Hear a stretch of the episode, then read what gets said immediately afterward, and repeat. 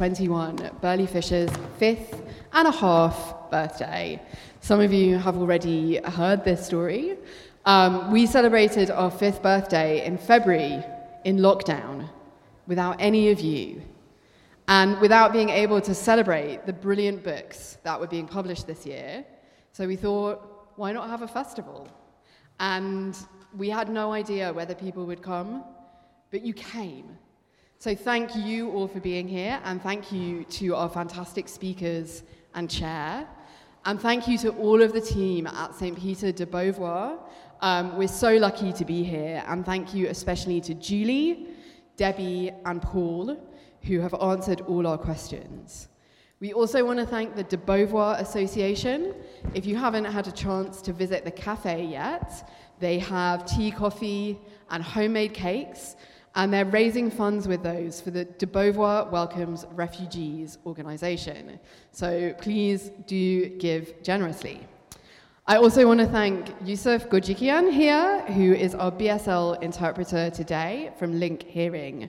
And I want to thank Dan and Ant, who will be turning this event into a podcast. And that's been made possible by the Booksellers Association BA COVID Recovery Project, because that's what this is.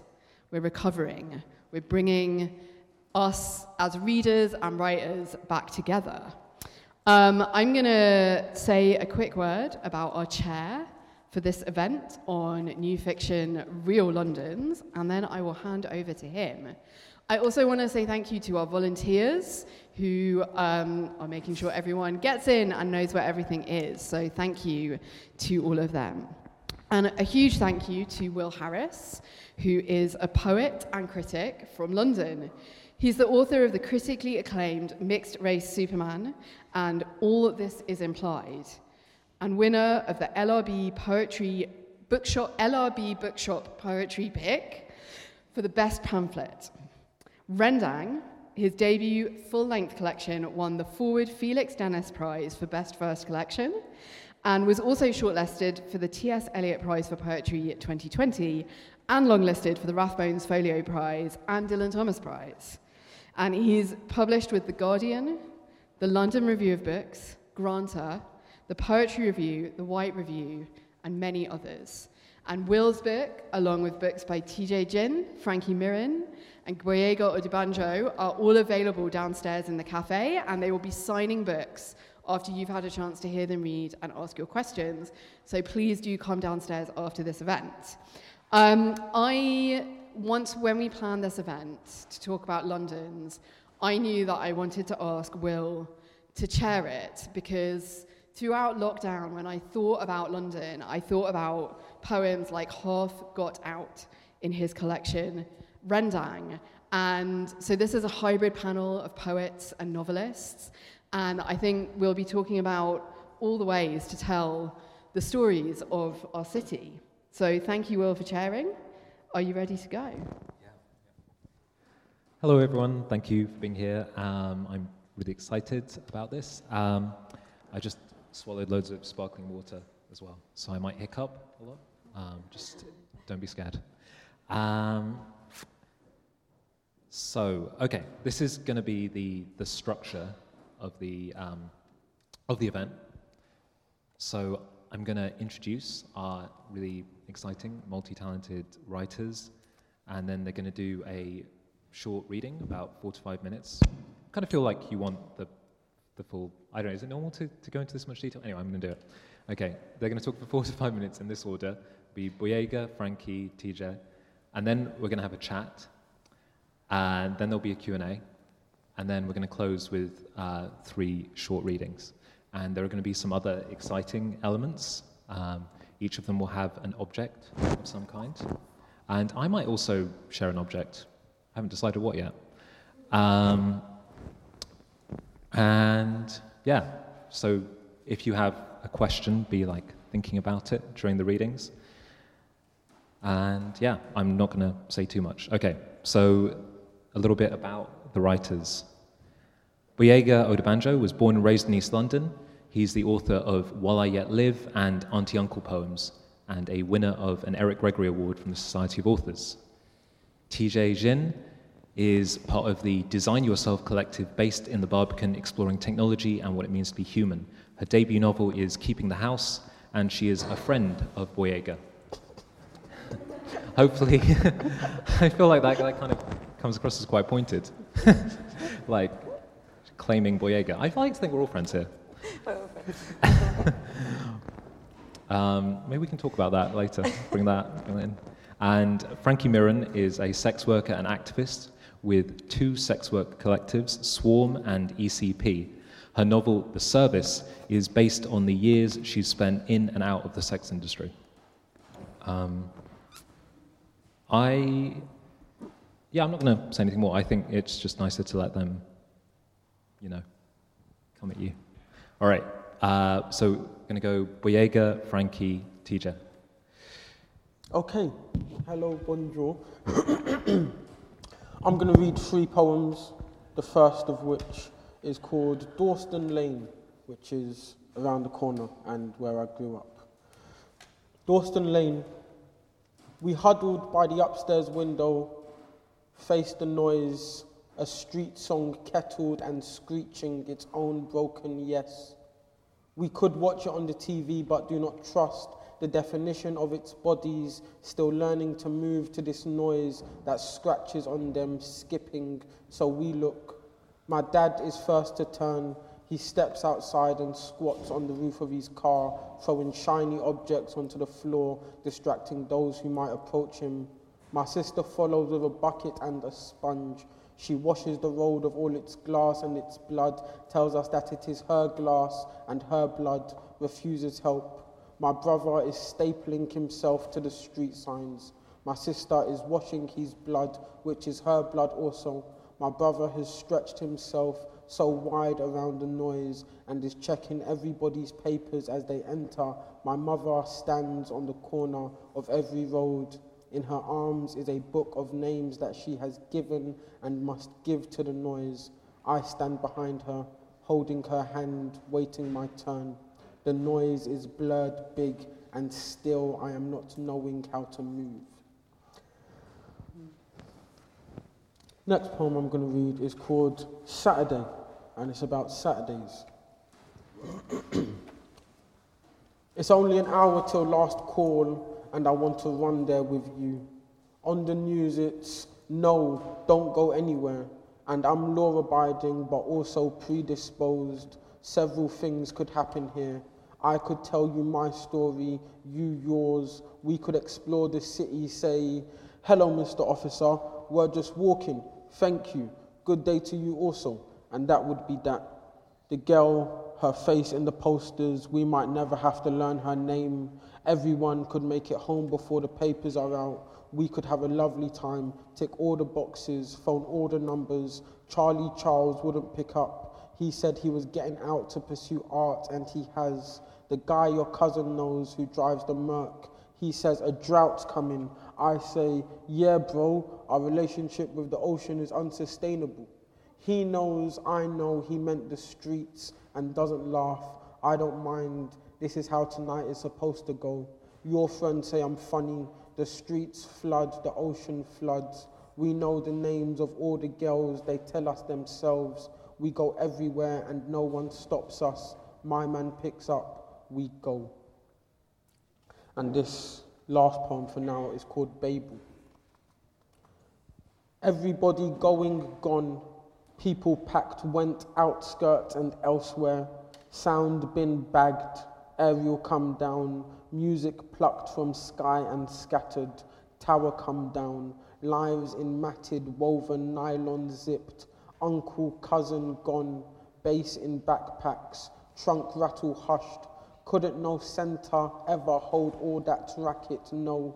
Woman on the 67 bus with the stories, she's gone. Estate scrubbed clean of its grimy self. Loiter song gagged, gap toothed whistle no more. Song not ever.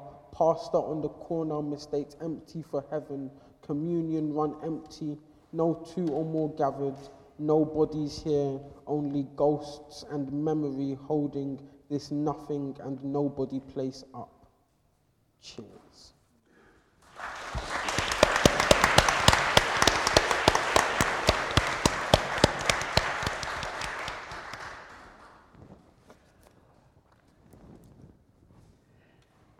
Okay, um, can everyone hear me? I'm really deaf and I so hate not being able to hear, so yeah, you can, cool. Um, so yeah, my book is called The Service and it's about sex work in London. Um, it's told from three different points of view, um, two sex workers and a swerfy journalist. Um, so I'm going to read from, this is one of a scene uh, from the character Laurie. She's a sex worker. It's towards the end of the book, and sex workers have occupied a church. It's so cool to do this event in a church. um, I love the idea of like whores at a church. Um, so yeah, she isn't calling you a horse. It's a compliment. Um, okay, so she's walking through Soho to buy some food for the occupation. So the summer is baking, end of days hot and people are drinking outside with sweat patches on their backs. A suited man with a dog on his knees sips white wine and chats on his phone. A group of women fall about over a joke. A couple kiss outside a pub, bright cocktails on a tiny table. Laurie smells coffee, hears laughter from the open windows of an art gallery. Back in 2013, police descended on these streets like they were going after ISIS. Laurie wasn't there, but it's no leap to feel the women's terror as armed pigs stormed the flats, boots on the stairs, 40 cops alone pouring into one walk up in riot gear for the love of fuck, the doors splintering like matchsticks, even the toughest maids for a moment as helpless as schoolgirls. They smashed everything in the flat, Laurie's mate told her. They smashed open the safe and took our money, nearly 500 quid she never got back. They dragged me onto the street in my underwear and all of it documented by London's Evening Standard, which slavered over the salacious story the terrified women with their hands over their faces, the heroic cops. With glee, the Daily Mail published a feast of images, sex workers' faces barely blurred. These tainted women, after all, were deserving of reader scorn. And in the end, so many flats closed down, women arrested, deported, a conviction for a penknife, and all for what? They're nearly at the supermarket, but the pavement's blocked by a queue of people waiting at the door of a restaurant. White shirted waiters with iPads sign in well dressed customers, hand out flutes of champagne. There's a rainbow flag in the window. With the Save Soho campaign lot not up in arms, Grace asks when all that shit went down. The raids were right round the corner from Old Compton Street, right? Surely the gay bars would have been on side, understood the violence. Yes, says Laurie, you'd think. They wanted to save the art house cinemas, Laurie's friend had told her. The hookers, not so much. Still, as they're about to go into the, rest- uh, the supermarket, two men appear in a restaurant window.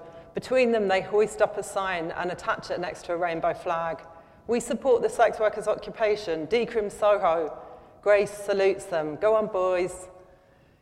They buy sliced bread, peanut butter, crisps, biscuits, bottles of water. Grace has bought an old lady shopping trolley, tartan with wheels. And when Laurie laughs, Grace says, No way, these things are useful. Get a check of yourself. They pile it with food. Walking back to the church, Grace taps into Laurie's mood. You're thinking about the raids, I can tell. She sighs. Never ending, she says. In Ireland, same as here. What with the nuns who'd see you burn in hell and the rebranded Magdalene laundry organisations who'd rescue every hooker and set them to toil in a workhouse if only they could. And that's before you get started on the journalists who shred you limb from limb. Oh, and not to forget the politicians. They'd give the nuns a run for their money when it comes to viciousness. Grace tosses her hair. She's been called a pimp, a panderer, a liar, a witch. She's taking a case against the new law to the European Court of Human Rights. Sure, though, she shrugs, it's all grand. Grace tells Laurie about the sex shop themed restaurant around the corner. I went in for a dildo and they shoved a tasting menu in my face. Fuck's sake, says Laurie, but it's funny too, and what can you do except laugh?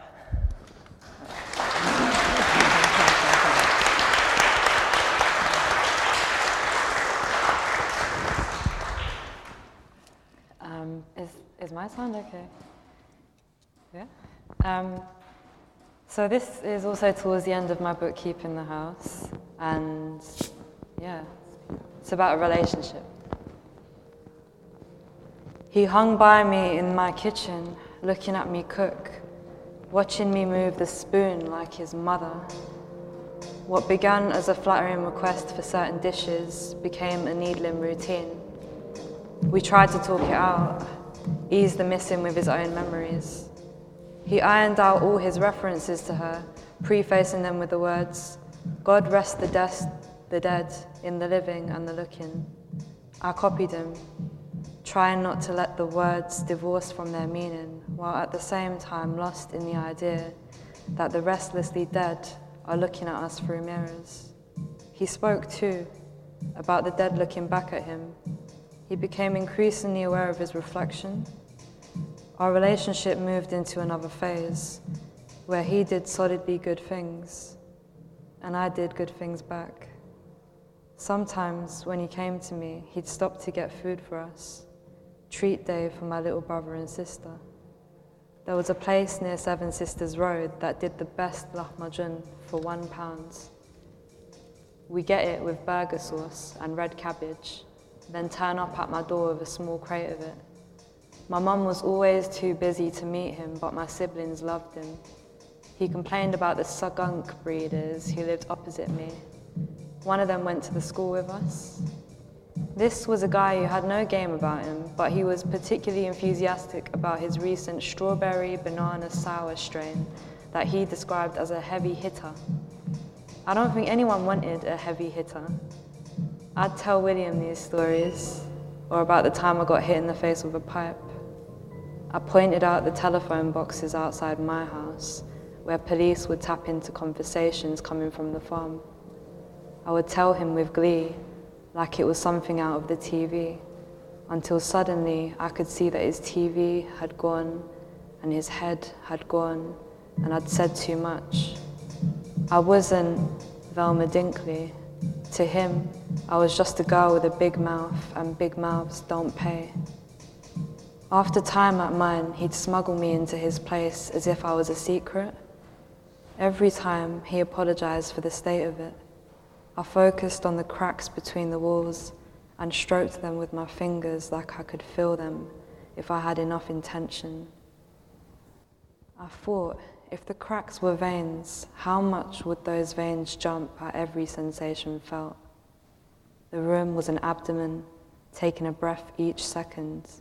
At times like that, I'd look at the walls, fixing my eyes back on them until the belly of them grew.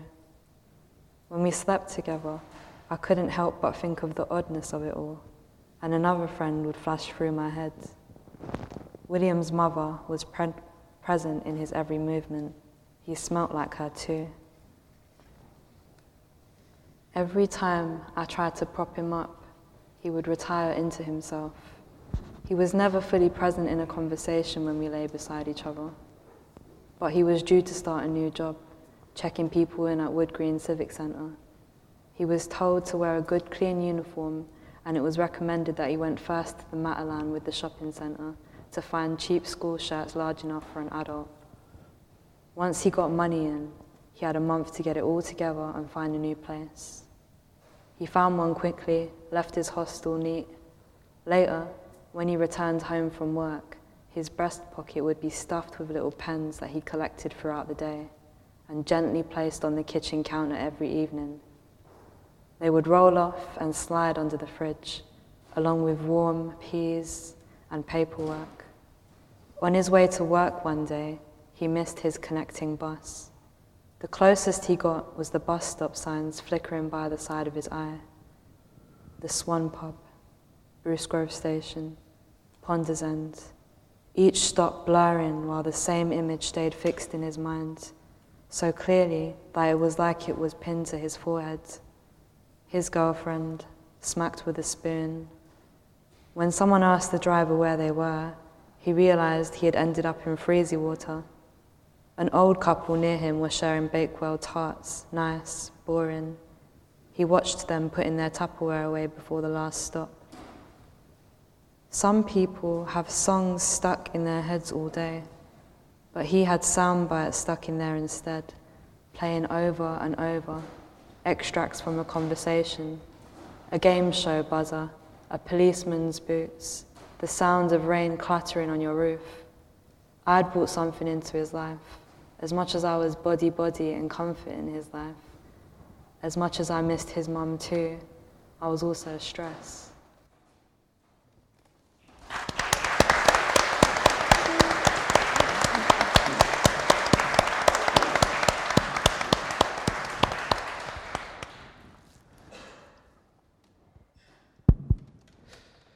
Thank you so much, uh, Boyega, Frankie, Tice.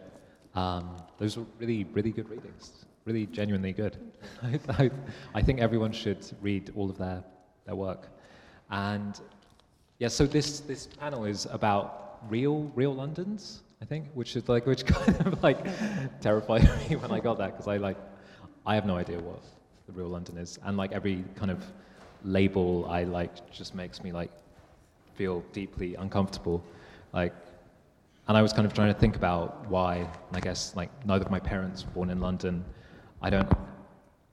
I feel like I've lived like a lot of Londoners. I've like lived in lots of different parts of it. I don't feel like rooted in it in a particular way.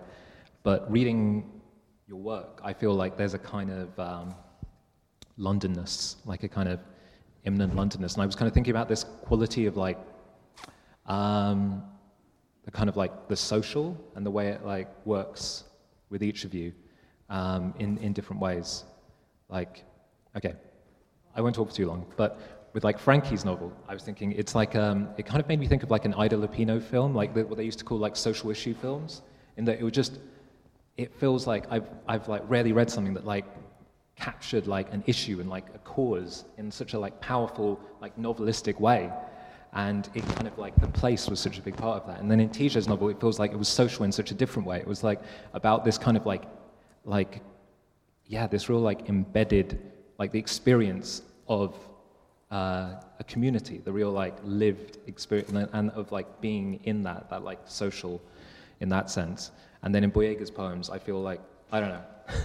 There's like he's a, the, the poetry is like in a way the kind of like natural way of doing that, where like speech and like place and all kind of like merge together in the way you, you write. Um, and so I don't know. That's my my comment. Um, do you have? How do you feel about real London? Me? Yeah, Tice first. Yeah. Um, real London. I thought real London's a myth. I don't even know how, how London exists. um, in that I feel every everyone that comes to the city from outside of it, they they get their version, their their avenue in, and if you've been born and raised here, you have your very own too. For me, my London is one that's cast in a lot of shrouds and and covers, um, and I think a lot about how to like talk about the city while still concealing parts of it that are precious to me, because I think you know, especially with gentrification, the minute you say you love something about London, it seems to disappear. And so when we're saying real London, it, that's what I mean. London feels like this kind of, uh, uh, know, like a phantasm or something like this. Yeah. Yeah. Like the kind of commodification of like the authentic, the real. It's always like, yeah. Yeah. Yeah, London does a really good line in that. Um, Frankie, what about, are you? How London. Yeah, what about London? Yeah, like how you feel about it and how it, and I guess in your work, what kind of role it plays. Yeah, so I think. Um, Did you grow up in London? I actually don't. No, know. I didn't. But Yeah. I've, I lived. I lived in London in the late '90s for a few years, and then I lived in London for 12 years until recently. So like quite a lot of time. And I was in London the whole time I wrote this book. Um, and because the book is set in like a fictional time, um, so I didn't include the pandemic because I'd nearly finished the book and I was like, oh, I just don't want to include it. So that didn't happen in the book. And I've given, uh, the sex workers in the book have a new piece of legislation that makes it illegal to advertise sexual services, which is something that might happen. Um, and then there are some quite like far-fetched storylines, like the Swerf and her sex doll, and I liked situating all of those things in places that were really familiar. So um, yeah, like I always have my notepad and I'll just like put in little scenes, you know, I don't know if everyone probably does that. And, and sometimes you've like put something in when you're wasted on the way home and you think it's amazing and it's really not. But sometimes they're like, those are the scenes that are really good, like really particular like places that you've seen or like, so you could have, I have a character like having this meltdown in Hackney City Farm or, or like the Swerf and her sex doll having a, a moment in, um, in the Waitrose car park on Holloway Road, and just like these like really like places that are really real, so like grounding everything in real, real locations. And then obviously London has such a long sex work history, like all cities do, and I have a long personal history. You know, I worked in the late 90s in London, in Soho, and then again, much more recently in a completely different way and completely different setup. So, yeah, I was interested in that as well, and in how London can look so different according to, you know, your headspace, what's going on in your life, and mental health, drug use, like all of those things. It's like, it's not just that you're in a different mood, like you actually see the world differently, like everything is really hyper bright and real, or you can't notice anything, or so I've wanted to put that in as well. So yeah, London was like this huge part of all of it. Yeah. I did think it was really perfect that these, the swerfy journalist lives in uh, Muswell Hill. I thought that was like really yeah. I love being. I thought I was quite Yeah. kind to that character, really, given that I hate Yeah. her from the bottom of my soul. No. But I, but I was. I put a few mean bits in there because she fucking deserves it. That's quite right. Boyega? Um, I think that London is just literally the best place in the world. Um, and I thought there was going to be like a spontaneous round of applause for a second. I think for me, and when I think of real London, I've always had a deep and passionate hatred of central London. So the real London for me has always existed outside of that, in places like Hackney or further into the suburbs, like where I live in Dagenham. And I think that that's what I try to capture in my work, a London which you may not see in like a early noughties rom-com, but one that is more representative of me and the people I know and the things that I do every day, and that has some characters, some hijinks, etc. You don't feel like Bridget Jones's Diary is an accurate portrayal of London? I think the first film is great, but the London isn't one that's familiar to me. Yeah. Yeah. Yeah, that is something that really annoys me in, in films when they cut from one part of London to another. Just this like, they're like by Tower Bridge and then they're by Buckingham Palace. Like The Holiday, that's the worst film for that. Absolutely hate that film. Yeah, Richard Curtis. Is he even from this country? Yeah. Even from here. Um, okay, maybe this would be a good point at which to bring in the objects. Okay, um, maybe we could go in reverse order. Um, Boyega, you, you happy so to? I So should I say, what I just asked, um, I asked all, all of the, uh, the writers like what object was maybe important to their like writing, thinking, uh, living process that they could share. So the object I was going to share is downstairs. Um, the object I'm going to share instead is this lovely little drawing that a lovely man in a pub in Liverpool gave me that I carry around because it looks really nice. And he spent a lot of time doing it, even though I just met him. Nice. Is it like When- a lucky thing to pub carry gifts. around? It's just something that like I always see when I open my phone Yeah. case, and it reminds me of just fun times. When did he? When did that? When did he that it was to you? um in this summer, so like maybe around July.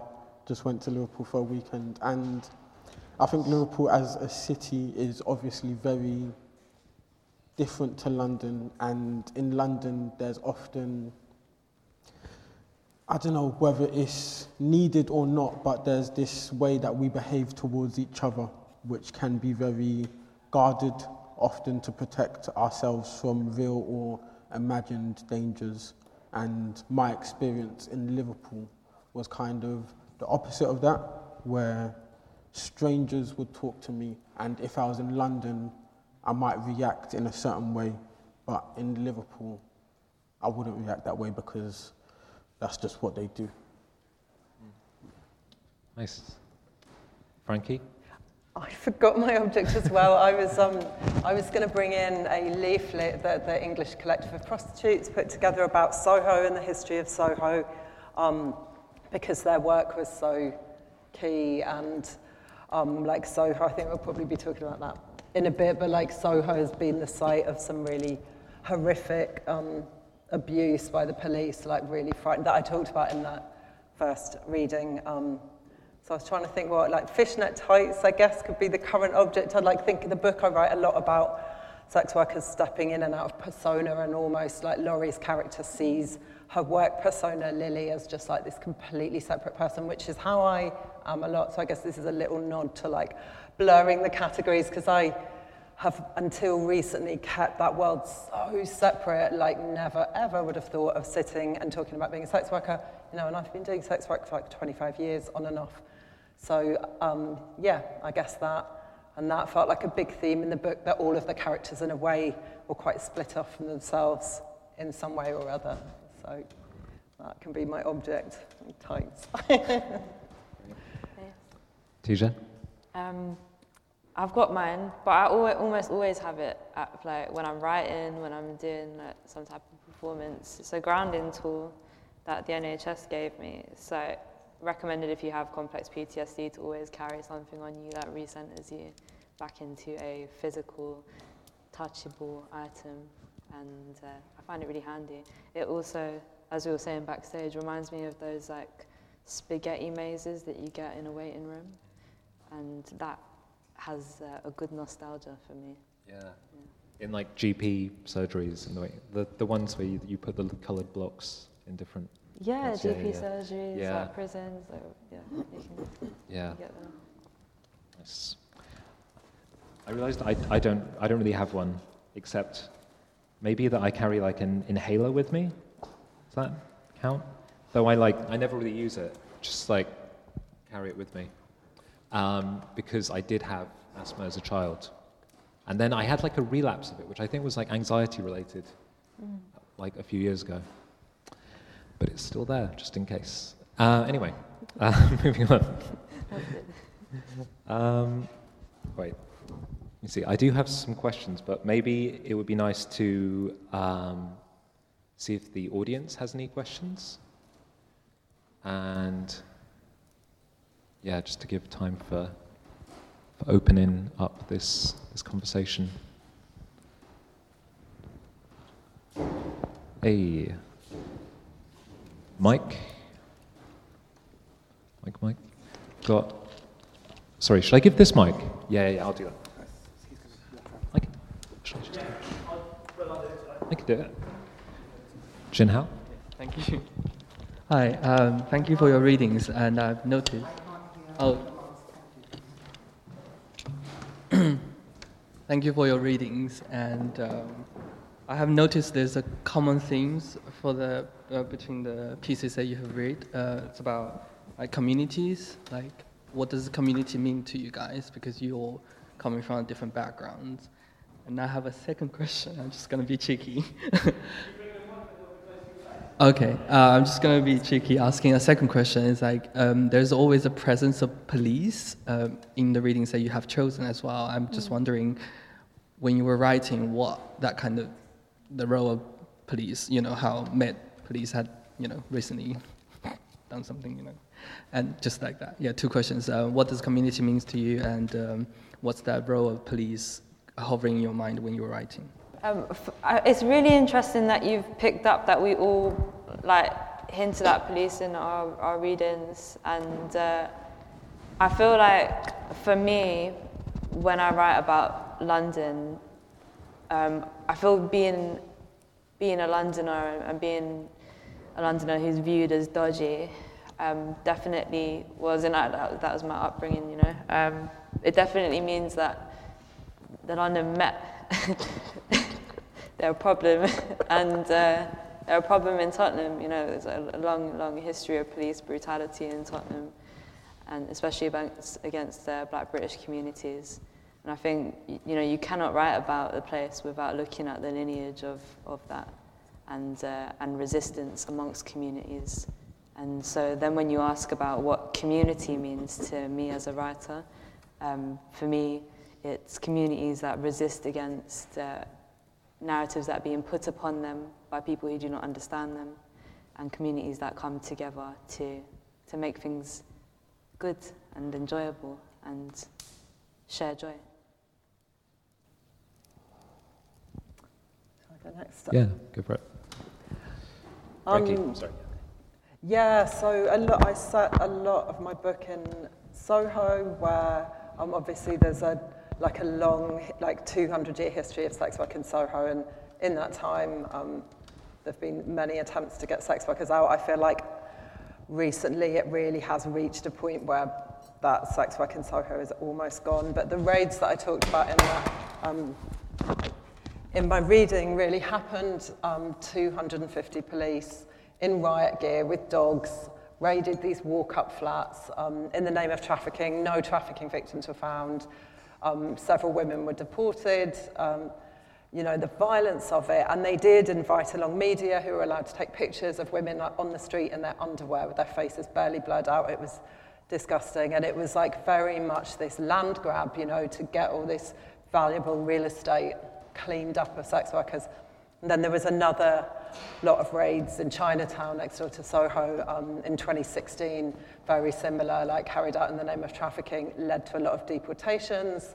Um, so yeah, felt it's a, it's a constant battle. I mean, women are raided all the time in their flats. It's, I don't know, people know what the law is. It's legal to buy and sell sex in the UK, but it's not legal to share a flat with someone for safety. So that's what almost all of us do. Um, so yeah, that it felt really important to talk about that. And then also a lot of the book is about yeah resistance to that. So I've set um, a large part of the book in a church, in a church occupation, which really happened in the 70s in France. Um, sex workers protesting police brutality, like occupied a church for weeks. And then in the 80s in London, the English Collective of Prostitutes took over a church in King's Cross for the same reason for 10 days. And it's such a just iconic image of all of them in there. I mean, in neither case has the battle been won, but you know, it's a major and ongoing, ongoing battle that unfortunately a lot of um, people who should be on side, you know, there's a lot of Labour women who are actually in the cabinet who are like very supportive of bringing in more levels of criminalisation, uh, more contact with the police, and it's something that like no sex worker, no sex worker organisation on the planet wants. So it felt really important to talk about that as much as possible in the book. Yeah. I think for me, growing up in London, I or my older brother were warned of the police at a very young age, and it was made clear to us that there was a hyper visibility that we had to the police. And so, in my writing, I'm always trying to navigate the tensions between living and enjoying yourself and the dangers or the limitations of life, and those are often represented by the police because they are a danger. And I think that leads into community because living in a city and a country where often you aren't accepted either by government, police, or just the general public, I think community is being able to build something for yourself, and that is evident in places such as Hackney, Peckham, Tottenham, which are at risk and which are at constant risk from police, from gentrification. And so, as Tice was saying, when writing about London, I couldn't write a London that didn't include that attempt to build community and that present threat that the police is and are.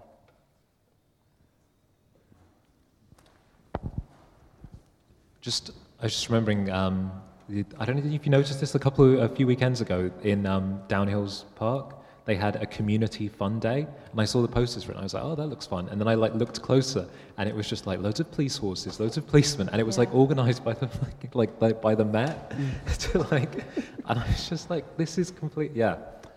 Um, I don't really have any like particularly to thoughts about that other than it's completely great in like the shadow of Broadwater Farm to do that. It's like to just like whitewash that history.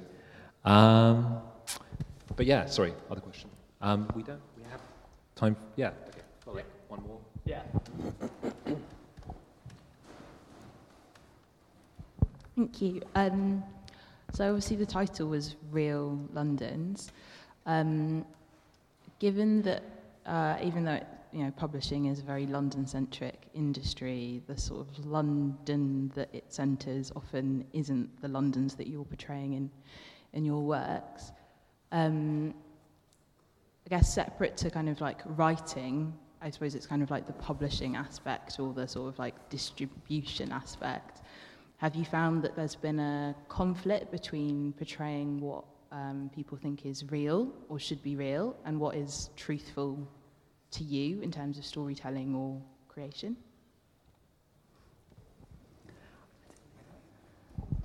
Um, so, um, if, if we've found a conflict between what we perceive as our real London and what the publishing industry and general market around books see as real London, um, for me, I think that I'm lucky with the publisher that I'm with. I'm with And Other Stories, and they publish work that's um, from writers from all different backgrounds um, and often literature and translation. So I think that they felt more scope to arrive with a story that featured other languages and featured a lot of different communities, not just one community. Some of the publishers who I spoke to felt that if I was to write about North London, I only should write about Turkish people in North London. And, you know, like I, they had to have only Turkish friends and things like this to keep the story um, neat. And there were a lot of like strange phrasings and terms that fortunately I have email receipts to back up and, and, and we'll revisit. um, I think I think we have to be mindful of some of the language in the industry around the oversaturation of London literature, you know, when people are like, oh, we can't have another London poem, another London novel, another album from a Londoner.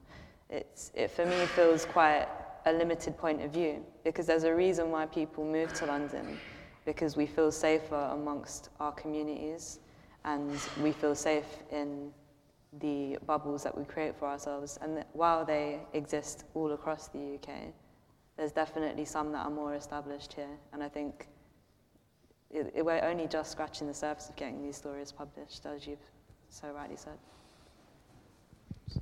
Really great answer. Thank you. Um, Frankie? Um, well, yeah, I do, I do think that some of the, um, there were some messages in that book that would have been quite unpalatable, I think, to a mainstream publisher. I can only, I was trying really hard not to do this, but I'm going to be bitchy about another book. I won't name the book, but a book came out a few months before mine, which um, the writer got huge advance, um, and it was like had this like, massive advertising program. The book is about sex work in Soho. It's about um, the protest movement, but it is watered down to this point that despite a book being about the protest movement, this is written by someone who's not a sex worker, had not even contacted anyone involved in those movements, um, is so dumbed down, like the word decriminalisation isn't mentioned once. The police are given a very easy time. You know, this person skimmed a 50 grand advance off the back of generations of unpaid labour by sex workers, then advertised the book after the pandemic when so many of us lost our Soho working places with posters in Soho saying, Welcome back to Soho. And the sight of this Oxbridge graduate posing in front of the posters was So I do think if you want that sort of mainstream, but you probably do have to dumb down some of the like, you know, there's a, there's a lot of swerfs working in media, and I know The Guardian has never published a review of a book by a sex worker. They, my friend's book, Revolting Prostitutes, which was, you know, groundbreaking, they refused to cover. So I think, um, yeah, you, you have to kind of choose of like being, feeling like you're keeping integrity to the message that you want or, or maybe having a more of a commercial success. I know that sounds like really sour grapes, maybe it is, but like, I feel like it needs saying, so yeah. Yeah, it's not sour grapes at all, I don't think. Yeah. Gboyega, have you had like a, sim- uh, similar experiences? I think pressures? poetry is different because very few people care, so it's it's less common that you would have a publisher trying to exert that kind of pressure.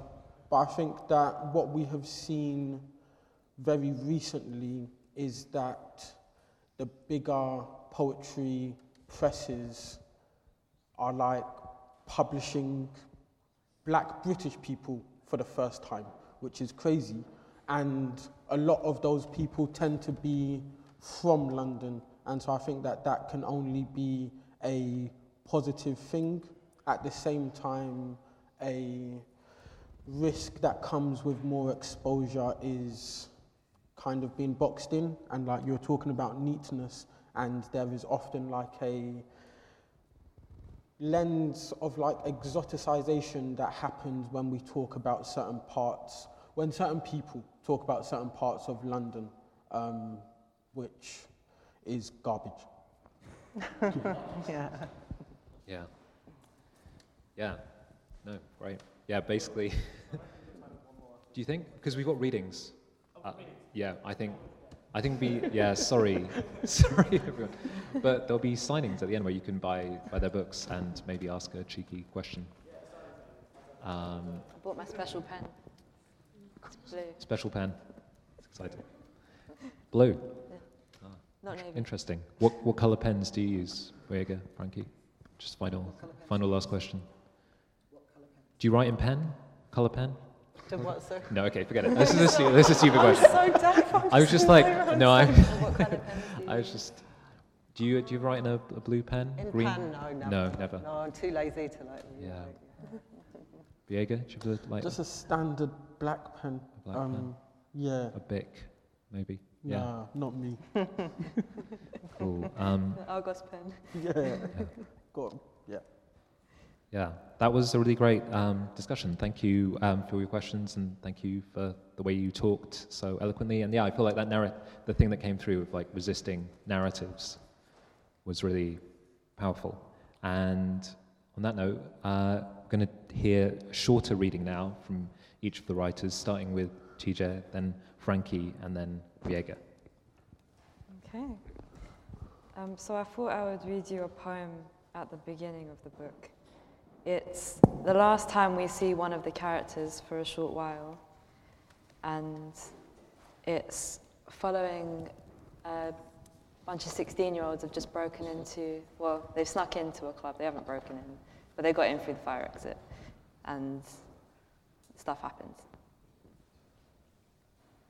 The night the bouncer was attacked, club at 16, Jamila's bitten nails, chicken into thumb sized pieces. Jamila eating with her eyes closed, cheeks fatter than before. Little groups shivering tables, folding money, recounting, fragmented cycles, making sense. It was this, it was this, and it was this too. Eavesdrop so much you think you saw it. Dancing during knives. Eavesdrop so good you tell it better yourself. Eyes closed in McDonald's. Tired chicken face. Retell it so it's yours. And it's yours now. And it's yours now.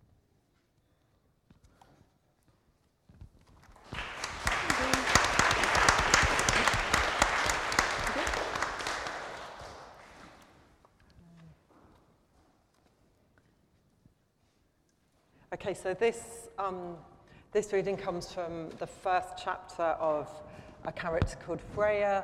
So she's in her first ever escort booking. And yeah, this is the, I'm going to start just in the middle of the booking. So back in the bedroom, the man is stripped to his boxer shorts. He puts his arm around her and squeezes her ass, makes an approving, mmm. She takes off her dress. Leave those on, he says, twinging her suspenders. So she does. She catches sight of herself in the mirror when he goes down on her.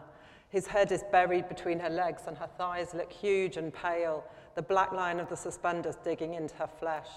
The room is wallpapered with peach coloured shells on a pale green background.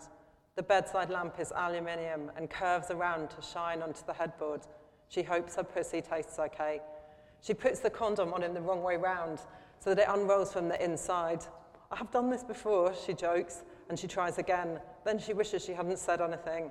He's probably disappointed at how unprofessional she is. When the condom's on, she gives him what's undoubtedly a very second rate blowjob. Once he's inside her, he takes ages to come. There's abstract art on the wall a square, a splodge, a splatter.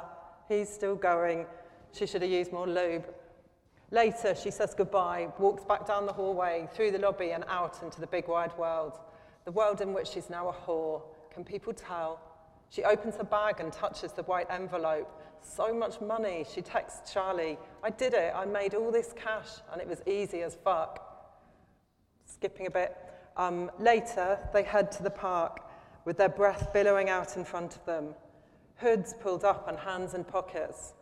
There's no one about, but they don't use the light of their phones, finding their way with the city glow and the shreds of moonlight across open space, feet damp in the wet grass. The park feels different at night, filled with currents too subtle to pick up on during the day, but that quiver luminous in the darkness. Freya takes Charlie by the hand and pulls them under some trees, pushing back branches, stomping across muddy ground until they reach a space where the sky opens out and there's room to sit. Silence settles around them. She pushes candles into the ground in a circle, clearing earth with her fingers, soft mud under her nails, the smell of life and death. Earth, mud, soil, dirt, such different words, only the first a tribute to matter that's a whole ecosystem in the palm of your hand. Soil, soiled, dirt, dirty. Freya kneels. She sees crackling lines of light that mesh around them, the candle flames tipped in lightning. Above them, the sky is dark, but somewhere beyond their vision are stars. Heat channels through from the earth to the sky. Her body disintegrates.